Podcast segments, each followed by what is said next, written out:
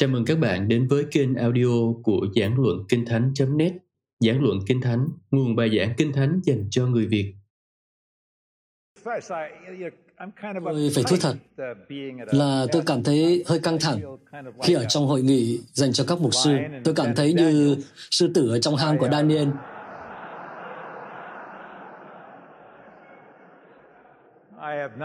Ý tôi là tôi không có nhiều kinh nghiệm săn bày. Tôi không thể khoe rằng mình đã có 30 năm trong chức vụ này. Và thật là hơi táo bạo quá đối với tôi khi đến đây.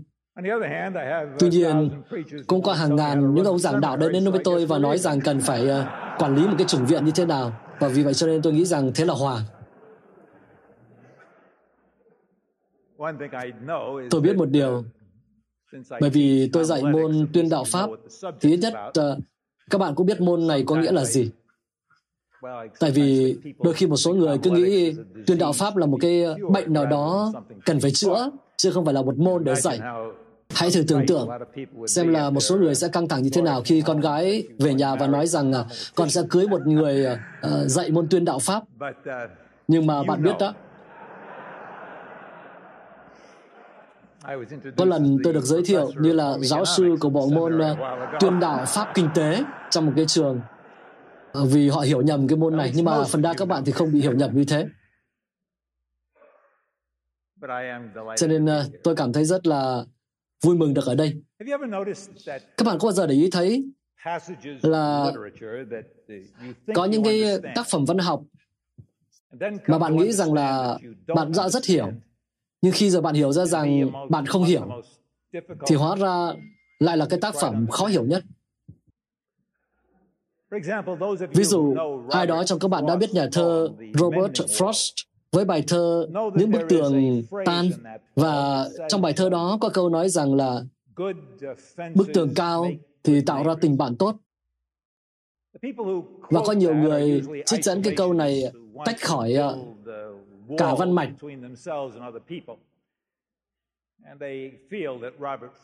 Và họ cứ nghĩ rằng là nhà thơ đang ủng hộ cho việc là phải xây tường trong các mối quan hệ.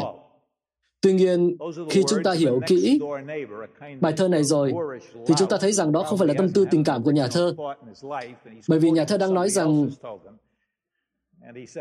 có bức tường được tạo dựng giữa hai hàng xóm. Tuy nhiên, ông bắt đầu bài thơ của mình bằng cách nói rằng có một cái điều gì đó nó không thích bức tường.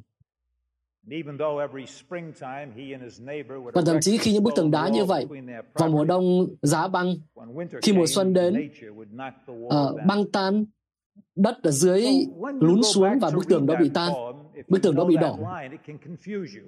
Và vì vậy khi bạn hiểu cái tâm tư tình cảm của nhà thơ rồi, thì bạn thấy đến với bài thơ và bạn cảm thấy bối rối. Bởi vì mình cứ tưởng là mình hiểu cái câu mà nhà thơ nói, hóa ra không phải là như vậy. Và có một số câu mà Chúa Giêsu nói cũng có thể gợi cho chúng ta, khiến chúng ta rơi vào cái tình cảnh như vậy. Đặc biệt trong đó có một câu, đó là trong Ma-thi-ơ chương 7, câu 5. Chúa Giêsu nói rằng, đừng cho chó những vật thánh. Câu 6. Cũng đừng ném ngọc trai cho heo.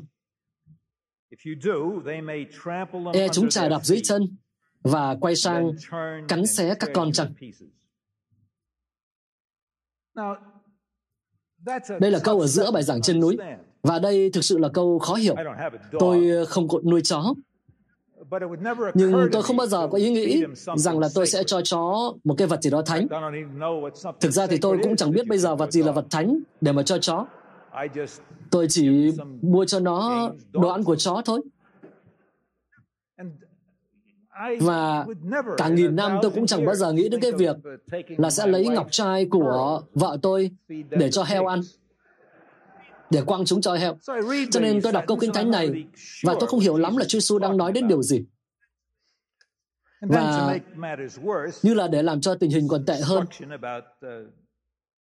cái sự hướng dẫn về vật thánh không được cho chó, không được quăng ngọc trai cho heo, lại là câu ở sau cái câu mà Chúa nói rằng đừng xét đoán, để các con khỏi bị xét đoán. Vì các con xét đoán người ta thể nào thì các con cũng bị xét đoán thể ấy. Các con lường cho người ta mực nào thì các con cũng bị lường lại mực ấy. Sao các con thấy cái rằm trong mắt anh em mà lại không thấy cái đà trong mắt mình? Sao con có thể bảo anh em để tôi lấy cái rằm khỏi mắt anh trong lúc cây đà vẫn còn nằm trong mắt mình? Hỡi kẻ đạo đức rằng, trước hết hãy lấy cây đà khỏi mắt mình, rồi mới thấy rõ mà lấy cây rằm khỏi mắt anh em được. Thế rồi sau đó là câu nói về những vật thánh cho chó, rồi ném ngọc trai cho heo. Và sau đó là đoạn Chúa dạy rằng hãy xin sẽ được, hãy tìm sẽ gặp, hãy gõ cửa sẽ mở cho các con. Vâng. Thực ra thì không khó lắm, về bề mặt á, thì không khó lắm để hiểu những gì Chúa Giêsu đang nói. Khi mà Chúa Giêsu nói về chó, thì hẳn là Ngài không nói về những con chó dễ thương, nhảy lên lòng bạn, liếm mặt bạn và ngoe ngoẩy cái đuôi, mà Ngài nói về những con chó ngày xưa, thế kỷ thứ nhất ở vùng Cận Đông. Đó là những con chó rất dữ dằn.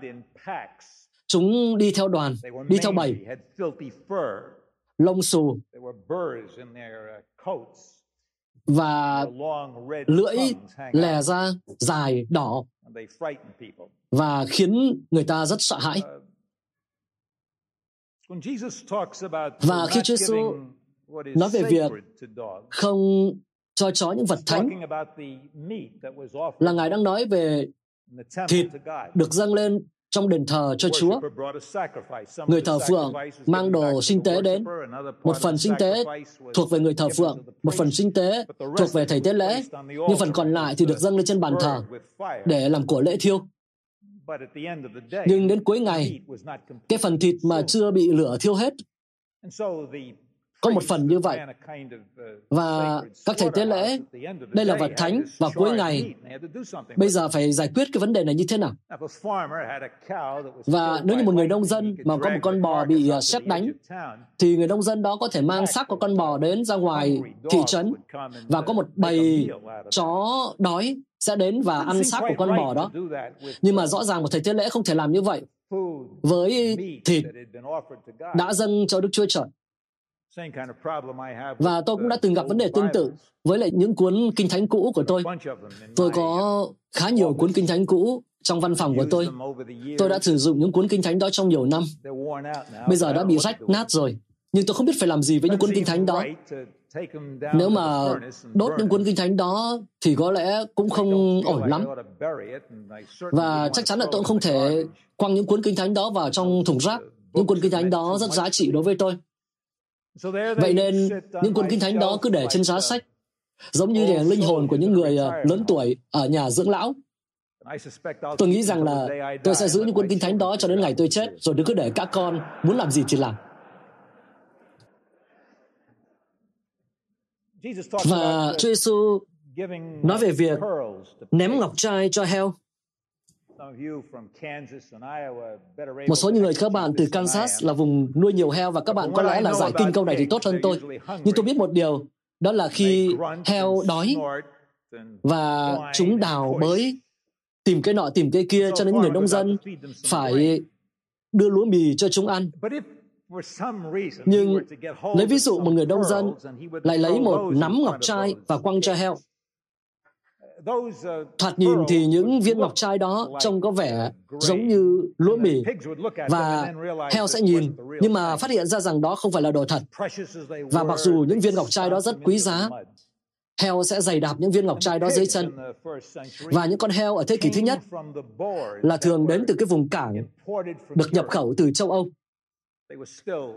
Và thời đó, chúng vẫn còn rất hoang dã. Những con heo đó có thể tấn công người nông dân, xé xác người nông dân thành từng mảnh. Các bạn đã từng đến vườn quốc gia Yellowstone thì các bạn thấy rằng có cái dòng chữ đó để nói rằng là không được cho gấu ăn. Bạn có thể cho khỉ, cho sóc, có thể cho sói đầu cỏ ăn, nhưng mà không được phép cho gấu ăn. Bởi vì nếu như bạn cho gấu ăn và gấu không thích đồ ăn đó, thì con gấu sẽ xé xác bạn. Sự thật là như vậy. Những con thú hoang, những con lợn hoang là như thế. Vì vậy cho nên rõ ràng là trong con mắt của Chúa Giêsu và những người nghe Ngài ở đây, thì chó và heo ở đây không phải là những con vật dễ thương lắm.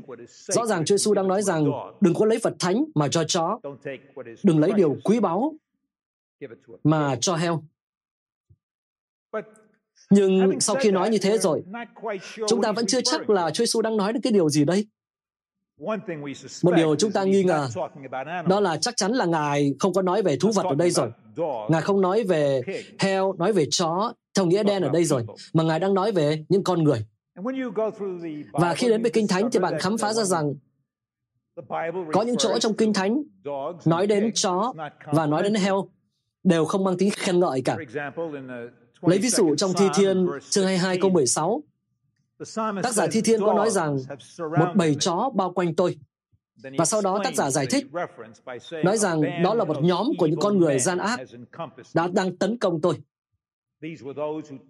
Đó là những người tấn công những cái người công chính và muốn xé xác những người công chính. Hoặc là Phaolô trong Philip chương 3 câu 2 có nói rằng anh em cần phải cẩn thận với những loài chó. Và sau đó ông giải thích rằng đó là những con người làm công gian ác, đó là những cái người sống theo xác thịt. Và như vậy, rõ ràng trong trường hợp này đây là những cái người mà bóp méo phúc âm của Đức Chúa Trời. Hoặc là trong thư Phi-e-rơ nhì chương 2 câu 22, Phi-e-rơ có nói về những giáo sư giả, nói về những con người miệng thì nam mô nhưng mà bụng thì là một bồ dao găm. Họ là những con người, Phi-e-rơ nói, giống như những con chó hoang, giống như những con lợn hoang, giống như là những con chó liếm lại đồ nó đã mửa, giống như những con heo đã tắm sạch lại lăn lóc trong vũng bùn. Vậy, những vị giáo sư giả này có cái bản chất vẫn chưa được thay đổi. Và như vậy, chuyện cũng được sáng tỏ hơn, đúng không? Một chút ít. Đừng có cho chó những vật thánh và đừng cho những đồ quý báu cho heo, bởi vì chúng sẽ giày đạp ngọc trai dưới chân của chúng và xé xác bạn. Ở đây chắc chắn là nói về những con người không công chính. Chúng ta đừng cho họ cái điều giá trị, cái điều thánh. Nhưng vẫn còn có câu hỏi là Chúa Giêsu đang nói đến điều gì trong đoạn này, trong bài giảng trên núi này? Vâng. Và các cơ đốc nhân đã đưa ra một số quan điểm khác nhau. Kể từ thời đầu của Hội Thánh lận, có một số người nghĩ rằng đây Chúa Giêsu đang nói về việc truyền giảng. Điều Chúa Giêsu đang nói rằng là đừng có lấy cái điều thánh và cho những cái người phạm thượng. Đừng mang cái điều quý báu và cho những cái người là kẻ thù của chân lý. Và Kinh Thánh cũng có một chút để ủng hộ cho điều đó. Chẳng hạn Luca trong chương 23, khi Chúa Giêsu đứng trước mặt Herod, và Herod rất là khao khát muốn được gặp Chúa Giêsu, và ông ta hy vọng rằng Chúa Giêsu sẽ làm phép lạ cho ông ta xem, và tưởng như là đây là một cơ hội tuyệt vời để truyền giảng. Herod bây giờ đang có rất nhiều câu hỏi mà. Nhưng mà Luca cho chúng ta biết rằng Chúa Giêsu đã không nói một câu. Herod đã biết rất nhiều lẽ thật rồi, có chịu sống theo đâu. Herod giống như chó, giống như heo, lòng cứng cỏi. Và Chúa Giêsu đã không đáp lại cái sự mong muốn của Herod. Giám mục Thành Co cũng nói rằng chúng ta không nên nói những cái lẽ thật vĩ đại của đức tin của chúng ta ở góc phố. Và tôi nghĩ rằng cũng có một phần lẽ thật trong điều đó. Tôi sẽ không trình bày cái lẽ thật cao cả với những con người mà tôi biết chắc rằng họ phạm thượng. Tôi sẽ không nói về cái sự phong phú lớn lao của Đức Chúa Trời cho những cái người coi thường điều đó. Vấn đề ở chỗ là tôi không có chắc là tất cả những điều đó có liên quan với bài giảng trên núi không, và điều đó thích hợp như thế nào với đoạn trước đó mà Chúa Giêsu nói về sự xét đoán, cũng như đoạn nói về sự cầu nguyện sau đó. Tôi cũng khó để cảm thấy chấp nhận điều này khi chúng tôi biết rằng là trong phần cuối của sách Tin lành theo Ma-thi-ơ, Chúa Giêsu nói với họ rằng họ cần phải đi môn đệ hóa muôn dân. Nghe có vẻ không hợp lý lắm. là Chúa lại nói với chúng ta rằng cần phải chẩn đoán những cái người nghe của chúng ta và chỉ trình bày tin lành với những người đáp ứng, những người coi trọng tin lành. Và đã có những người ở Hội Thánh thời kỳ đầu tiên nghĩ rằng những câu này được áp dụng với lễ tiệc thánh. Khi các cơ đốc nhân nhóm lại với nhau, họ nhóm lại để cùng dự tiệc thánh. Và một vị trưởng lão sẽ bắt đầu cái phần lễ đó và nói rằng vật thánh là cho người thánh. Và trong sách giáo lý, đây là tài liệu về trật tự ở trong Hội Thánh thời kỳ đầu, có nói rằng đừng để ai ăn và uống trong tiệc thánh của anh em, ngoại trừ những người đã chịu báp têm trong Chúa. Vì đây là điều Chúa phán. Không được đưa của thánh cho chó. Như vậy, các cơ đốc nhân thời kỳ đầu tiên muốn bảo vệ tiệc thánh để cho những loài heo, loài chó không được phép dự cùng. Không phải là họ chống lại cái việc truyền giảng, nhưng mà họ muốn, thật sự vô cùng muốn, để bảo vệ cái sự trong sạch trong Hội Thánh. Và họ biết rằng nếu như họ không có những cái bước nghiêm khắc, nghiêm ngặt để làm điều này, thì Hội Thánh dễ bị cuốn theo bởi những cái hạt giống của ngoại giáo đã được lan rộng thời kỳ bấy giờ. Điều đó cũng hay, nhưng tôi cũng vẫn có câu hỏi là có phải đó là ý của Chúa Giêsu không? Tại vì tôi không thấy có phần nói nào về tiệc thánh ở trong bài giảng trên núi. Và tôi không nghĩ rằng một câu trong giữa bài giảng lại dùng cái câu đó lại có liên quan thế nào đó với lễ tiệc thánh. Vậy nên vẫn lại còn câu hỏi là Chúa Giêsu ý muốn nói điều gì khi Ngài nói rằng đừng cho chó những vật thánh, cũng đừng ném ngọc trai cho heo. Chúng trà đạp dưới chân và quay sang cắn xé các con trần. Tôi nghĩ rằng câu trả lời, nếu như bạn xem cả trong chương 6, và bạn thấy rằng trong phần đầu của chương đó, Chúa Giêsu nói về sự thờ phượng, nói về những của dâng mà chúng ta dâng, về sự cầu nguyện, rồi về sự kiêng ăn. Rồi trong đó, trong cái phần về sự cầu nguyện, có phần nói rằng, trong câu 9 có nói rằng, vậy các con hãy cầu nguyện như thế này. Và Chúa Giêsu nói điều mà chúng ta hay gọi là bài cầu nguyện chung. Và nếu chúng ta xem bài cầu nguyện chung, thì chúng ta thấy rằng bài cầu nguyện này được chia ra thành hai phần. Phần đầu tiên, chúng ta cần nói với Cha về Cha. Chúng ta cần nói, lạy Cha, nguyện cho danh Cha được tôn thánh. Hay nói cách khác, bạn nói rằng khi bạn cầu nguyện, khi trong đời sống của bạn đấy, hãy để Chúa thực sự là Chúa của bạn. Bạn cần phải tôn trọng tính cách của Ngài, danh của Ngài. Rồi bạn cần phải cầu nguyện cho chương trình của Ngài. Rồi vương quốc của Cha được đến. Rồi bạn cầu nguyện cho mục đích của Ngài ở trên thế giới này. Ý Cha được nên ở đất như ở trời. Và phần đó, trong cái bài cầu nguyện chung, được Chúa chú giải bắt đầu từ câu 19 trở đi. Và Chúa Giêsu bắt đầu đưa ra những cái lời bình luận về cái phần đầu của bài cầu nguyện đó. Nếu như bạn muốn tôn trọng danh Chúa, mở rộng danh của Chúa và muốn ý muốn của Chúa được nên ở đất như ở trời, thì bạn đừng có tích trữ của cải cho mình ở dưới đất, là nơi mà có mối mọt, ten rỉ, làm hư, và kẻ trộm đào ngạch, khoét vách mà lấy. Bạn sẽ tích trữ của cải của mình trên trời. Và Ngài nói tiếp trong câu 22 rằng bạn cần phải có cái mắt chuyên tâm, mắt tốt, hướng đến danh của Chúa, vương quốc của Chúa và ý muốn của Chúa được thành. Và phần cuối trong câu 24, bạn cần phải trả lời cho cái câu hỏi quan trọng nhất trong đời. Đó là ai là chủ của bạn? Hoặc bạn để Chúa và vương quốc của Chúa và vinh hiển của Chúa làm chủ, hoặc là bạn sẽ để tiền và những điều thuộc về đất này làm chủ của bạn.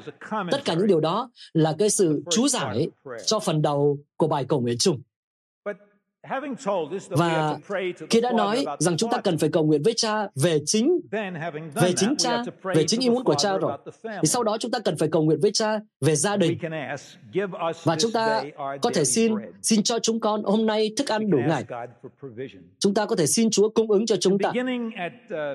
Và bắt đầu từ câu 25, Chúa Giêsu có cái phần chú giải cho cái phần này của bài cầu nguyện. Và đây Chúa Giêsu nói rằng, khi bạn làm công việc của Chúa và bạn tôn vinh danh của Chúa, thì bạn có thể chắc chắn rằng cái sự bạn quan tâm đến công việc của Chúa, Chúa sẽ quan tâm đến công việc của bạn. Và Ngài bảo bạn rằng, bạn đừng có lo lắng về sự sống của mình, ăn gì, uống gì, mặc gì. Chúa sẽ cung ứng bánh, cung ứng những nhu cầu của bạn để bạn tiếp tục được tồn tại. Bạn đừng để những điều đó cuốn mình đi, bởi vì người ngoại thì họ như vậy. Người ngoại thì họ chỉ lo về những điều thuộc về đất. Nhưng mà nếu như bạn phải lo, thì hãy lo về vương quốc của Đức Chúa Trời. Như Ngài nói trong câu số 35, là trước hết hãy tìm kiếm Đức Trời và sự công chính của Ngài, và tất cả những điều kia, ăn gì, uống gì, mặc gì, tất cả những điều ấy sẽ được thêm cho bạn nữa. Như vậy, toàn bộ phần này là cái sự chú giải cho cái lời cầu xin trên kia. Nhưng không chỉ xin Chúa cung ứng cho gia đình, mà bạn còn cầu xin Chúa tha thứ. Xin tha tội cho chúng con, như chúng con tha những kẻ có tội với chúng con. Và điều này vô cùng quan trọng. Cho nên trong câu 14, Chúa Giêsu bình luận về câu này và nói rằng, nếu các con tha lỗi cho người ta, thì Cha các con ở trên trời cũng sẽ tha thứ cho các con. Nhưng nếu các con không tha lỗi cho người ta, thì Cha các con ở trên trời cũng sẽ không tha thứ cho các con. Và bắt đầu chương 7, từ câu 1 đến câu 5, Chúa Giêsu có ghi chú, có chú giải về điều này. Và Ngài nói rằng, đừng xét đoán, để các con khỏi bị xét đoán. Vì con xét đoán người khác như thế nào, thì người ta sẽ xét đoán con như vậy. Đo cho người ta lường nào, thì người khác cũng sẽ đo cho con lường ấy. Làm sao mà con chỉ nhìn thấy cái rằm trong mắt người khác mà không nhìn thấy cái đà trong mắt của chính mình? Khi bạn thực sự cầu nguyện rằng, hãy tha thứ cho chúng con tội lỗi của chúng con, là bạn thực sự đang ý rằng hãy tha thứ cho tội của chính con này. Và điều bạn đang làm đây là bạn lượng giá lại cái trạng thái của con người của mình. Bạn thú nhận rằng bạn là một con người có tội. Bạn nhận ra tất cả những cái sự lừa lọc trong lòng của mình, tất cả những cái con rắn đang bò trên sàn của linh hồn mình. Vậy nên khi bạn nhìn thấy người anh em phạm tội, nếu như bạn biết tội lỗi của chính mình và những cái sự lừa lọc trong trái tim của chính mình, thì bạn sẽ không đến với người anh em của mình với một cái thái độ phán xét, phê bình. Rõ ràng là một số người đó có thể là có rằm trong mắt của họ, và thực sự là một hành động thương xót khi chúng ta lấy rằm ra khỏi mắt của người khác, bởi vì cái rằm nó sẽ làm đau mắt.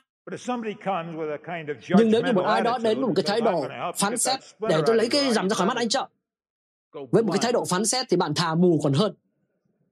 Nhưng nếu như bạn biết rằng một con người có tội thì như thế nào, và bạn biết sự tha thứ của Đức Chúa Trời, thì cái điều đó sẽ thay đổi cái thái độ của bạn hoàn toàn.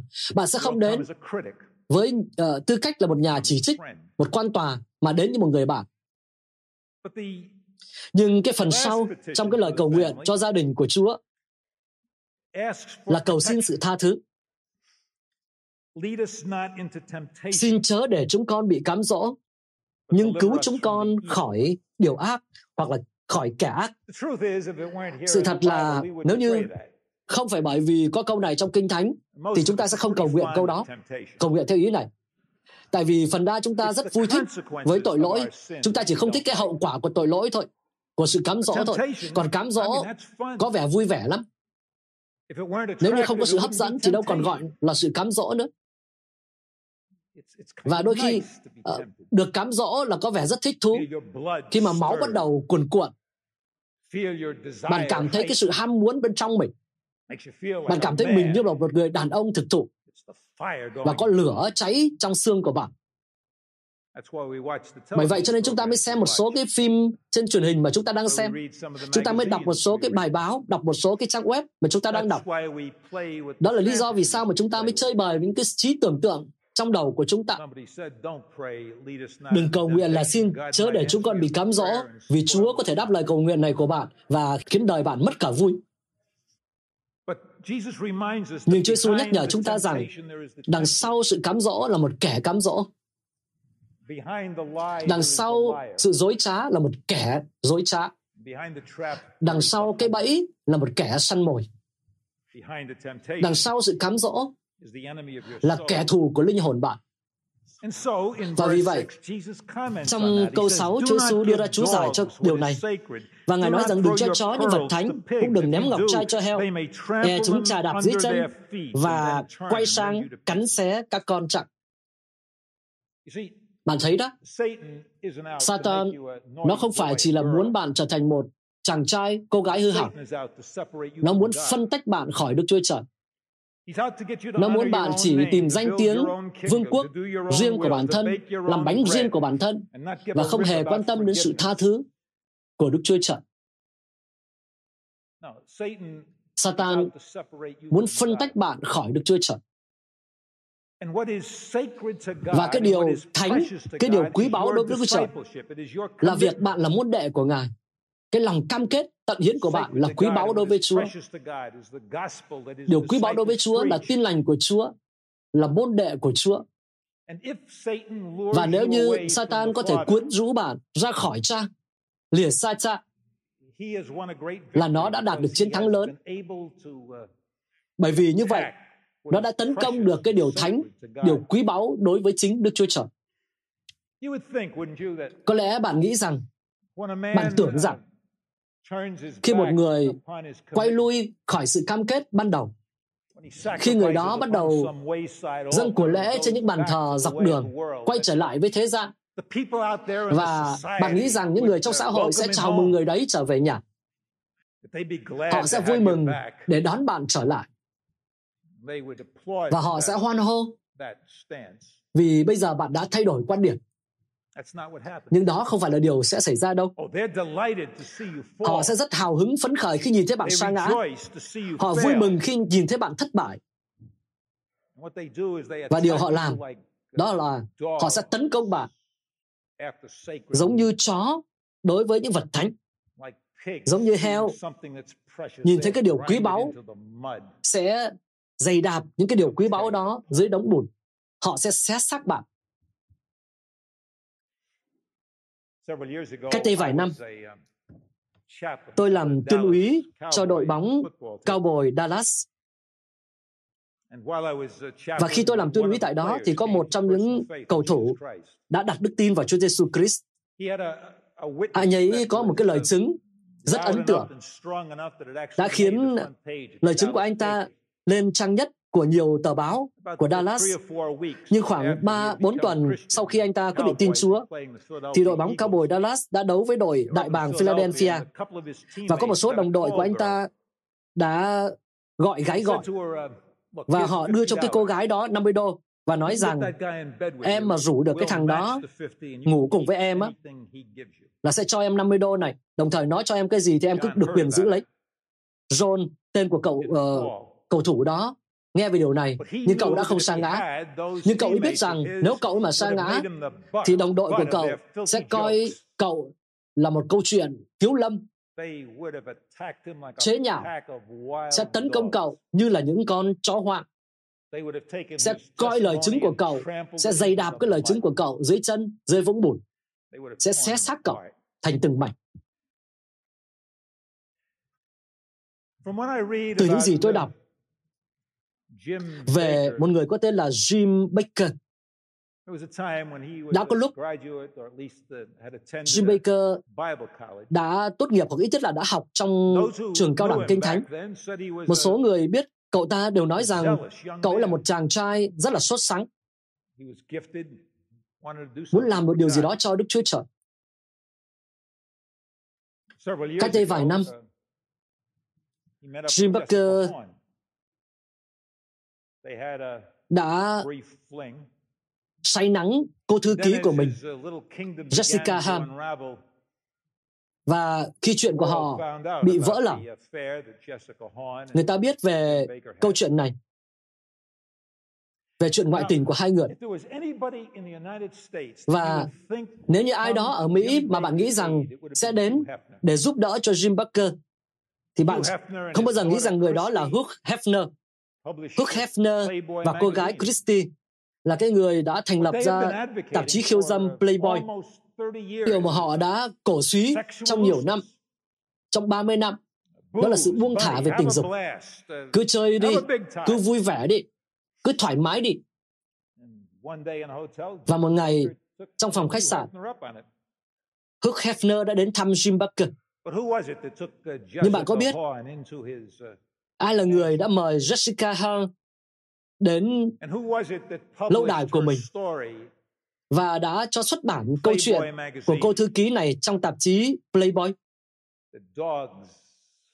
Đúng là những con chó tấn công vật thánh, những con heo dày đạp những cái điều quý báu dưới đống bùn, và họ đến đó để xé xác Jim Bakker thành từng mảnh. Tôi không biết Jimmy Swaggart một cách cá nhân, nhưng tôi có đủ lý do để tin rằng ông ta là một người muốn làm một điều gì đó ý nghĩa lớn lao cho Đức Chúa Trời. Tôi có đủ lý do để tin rằng đã có những lúc trong đời mình, Jimmy Swaggart muốn đời sống của mình có ý nghĩa giống như bạn vậy. Nhưng có một giai đoạn trong đời của ông, Jimmy đã chơi bời với một cô gái điếm. Theo như tôi hiểu, thì Jimmy đang ở phòng khách sạn và đã mời cô gái điếm đó đến. Họ không phải thực sự có mối quan hệ tình dục. Ông ta chỉ muốn cô gái điếm ấy biểu diễn thôi. Và nếu như có một người nào trên thế giới này mà tôi nghĩ rằng sẽ đến để giúp đỡ cho Jimmy Swaggart, thì đó là Bob Guccione, là người thành lập tạp chí khiêu dâm Penthouse. Ông ta tin vào nữ quyền đầu tiên, điều khoản đầu tiên trong nữ quyền là được xuất bản tạp chí khiêu dâm. Và ông coi rằng cái sự buông thả tình dục đó chỉ là để vui vẻ thôi. Cần gì mà cứ phải bám theo những sự trong sạch. Và khi ông này nghĩ về Jimmy, biết về câu chuyện của Jimmy Swaggart, thì bạn tưởng rằng là Bob Guccione sẽ chỉ nói rằng, đây là con người tự do. Nhưng bạn có biết ai là người đã tìm cái cô gái điếm kia và cho ra 2 số báo kể lại chi tiết mọi cái điều mà người giảng đạo đó muốn cô ta làm ở cái phòng khách sạn đó? Bạn có biết đó là ai không? Đó chính là Bob Guccione, nhà xuất bản tạp chí khiêu dâm Penthouse. Bạn thấy đó, Cơ đốc nhân thì muốn tha thứ. Khi họ nhìn thấy một người bị sa ngã, họ muốn phục hồi cái người đó. Nhưng Satan, khi thấy bạn bị mắc trong cái bẫy như vậy, nó không thương xót bạn đâu. Nó sẽ thả những con chó ra. Nó thả những con lợn hoang ra và sẽ giày đạp những đồ quý báu dưới chân của chúng. Chúng sẽ xé xác bạn thành từng mảnh. Và lòng cam kết của bạn như một môn đồ của Chúa là điều thánh đối với Đức Chúa Trời. Lòng tận hiến của bạn với Chúa Jesus Christ là điều quý báu đối với Ngài. Satan khi thấy bạn sa ngã sẽ bật ánh sáng lên, sẽ hủy diệt bạn bằng cách thả cả bầy chó hoang, lợn hoang kia ra. Quay trở lại với việc trở thành môn đệ của Chúa Đôi khi bạn có thể thấy rằng cái điều mà bạn thấy là thánh, bạn thấy là quý báu, và chắc chắn điều quý báu nhất là huyết báu của Chúa Jesus Christ. Như những con lợn hoang sẽ dày đạp những điều thánh đó trong vũng bùn. Câu hỏi đặt ra là làm thế nào để điều đó không xảy ra? Và câu trả lời cũng trong ngữ cảnh này. Có ngay trong ngữ cảnh này. Đó là trong sự cầu nguyện. Phần này bắt đầu bằng sự cầu nguyện và kết thúc bằng điều Chúa Giêsu nói rằng hãy xin sẽ được, hãy tìm sẽ gặp và cửa sẽ mở cho các con khi gõ. Và khi bạn biết, cứ tiếp tục xin, cứ tiếp tục tìm, cứ tiếp tục gõ. Có những người nam, người nữ trong khán phòng này có thể không đi theo đường của Jim Bakker hoặc Jimmy Swaggart. Nhưng các bạn đừng nghĩ rằng cái điều này chỉ xảy ra với người thuộc hệ phái khác. Tôi biết quá rõ cái sự phản bội trong linh hồn tôi, cái sự lừa dối trong chính tôi. Và tôi biết rằng tôi cũng sẽ không thể đứng vững trước những cái âm mưu nguy hiểm, xảo quyệt của kẻ thù. Tôi cần phải biết rằng đằng sau cái bẫy là một kẻ đi săn. Đằng sau sự dối trá là một kẻ dối trá. Tôi cần phải cầu nguyện. Đức Chúa Trời ơi, xin chớ để con bị cám dỗ, và hãy giải cứu con khỏi kẻ ác. Và nếu như bạn không biết cầu nguyện như vậy, nếu như bạn không biết đến với Chúa, trước mặt Chúa, và đánh giá linh hồn của chính mình, lượng giá linh hồn của chính mình, thì bạn rất dễ để rơi vào điều đó, đi theo đường lối riêng, và phát hiện ra rằng có cả một bầy chó đang ở ngoài cửa của cuộc đời bạn, và có cả một bầy heo đang sẵn sàng giày đạp bạn và chức vụ của bạn trong vũng bùn và xé xác bạn thành từng mảnh. Đó là thực tế. Đó không phải là bài nói chuyện của một ông giảng đạo. Đó là cuộc nói chuyện thẳng thắn của đàn ông với đàn ông, của một người biết quá rõ sự gian ác trong đời sống của chính mình và những sự hiểm nguy mà mình không thể vượt qua. Martin Luther, trong bài thánh ca, giống như quốc ca của cuộc cải chánh, đã viết thế này: Chúa vốn bức thành kiên cố muôn đời,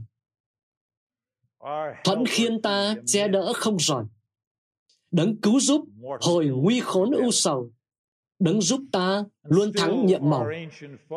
Ngày đêm dẫu quân thù xưa nghịch ta, ta không nghiêng ngửa. Tuy nó thâm mưu đa tài, quyết sống ta suốt đêm ngày, quả không ai trên đất địch lại. Khá biết sức mình non kém vô tài, dễ khiến ta thua ngã nằm dài. Dẫu thế biết nhờ đấng chỉ huy mình, đối phương thua chạy hết rập rình. Bằng ta hỏi tên Ngài chăng? Là Giê-xu danh chiến thắng, danh tướng thiên binh anh tài, cứu pháp duy chính tay Ngài, đắc thắng Satan đến lâu dài.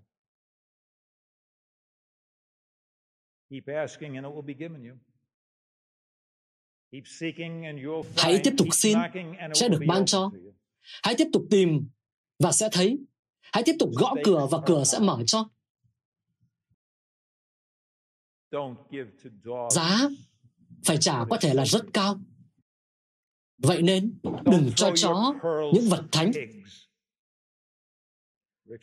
Đừng ném ngọc trai của mình cho heo, bởi vì nếu làm vậy,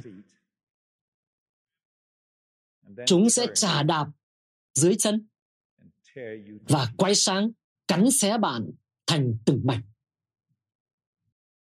Đó là điều Chúa Giêsu đã nói. Và Ngài thì biết rõ kẻ thù, biết tốt hơn nhiều so với chúng ta. Chúng ta cầu nguyện nhé.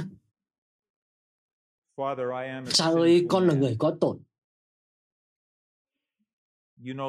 Ngài biết điều đó rõ hơn cả con.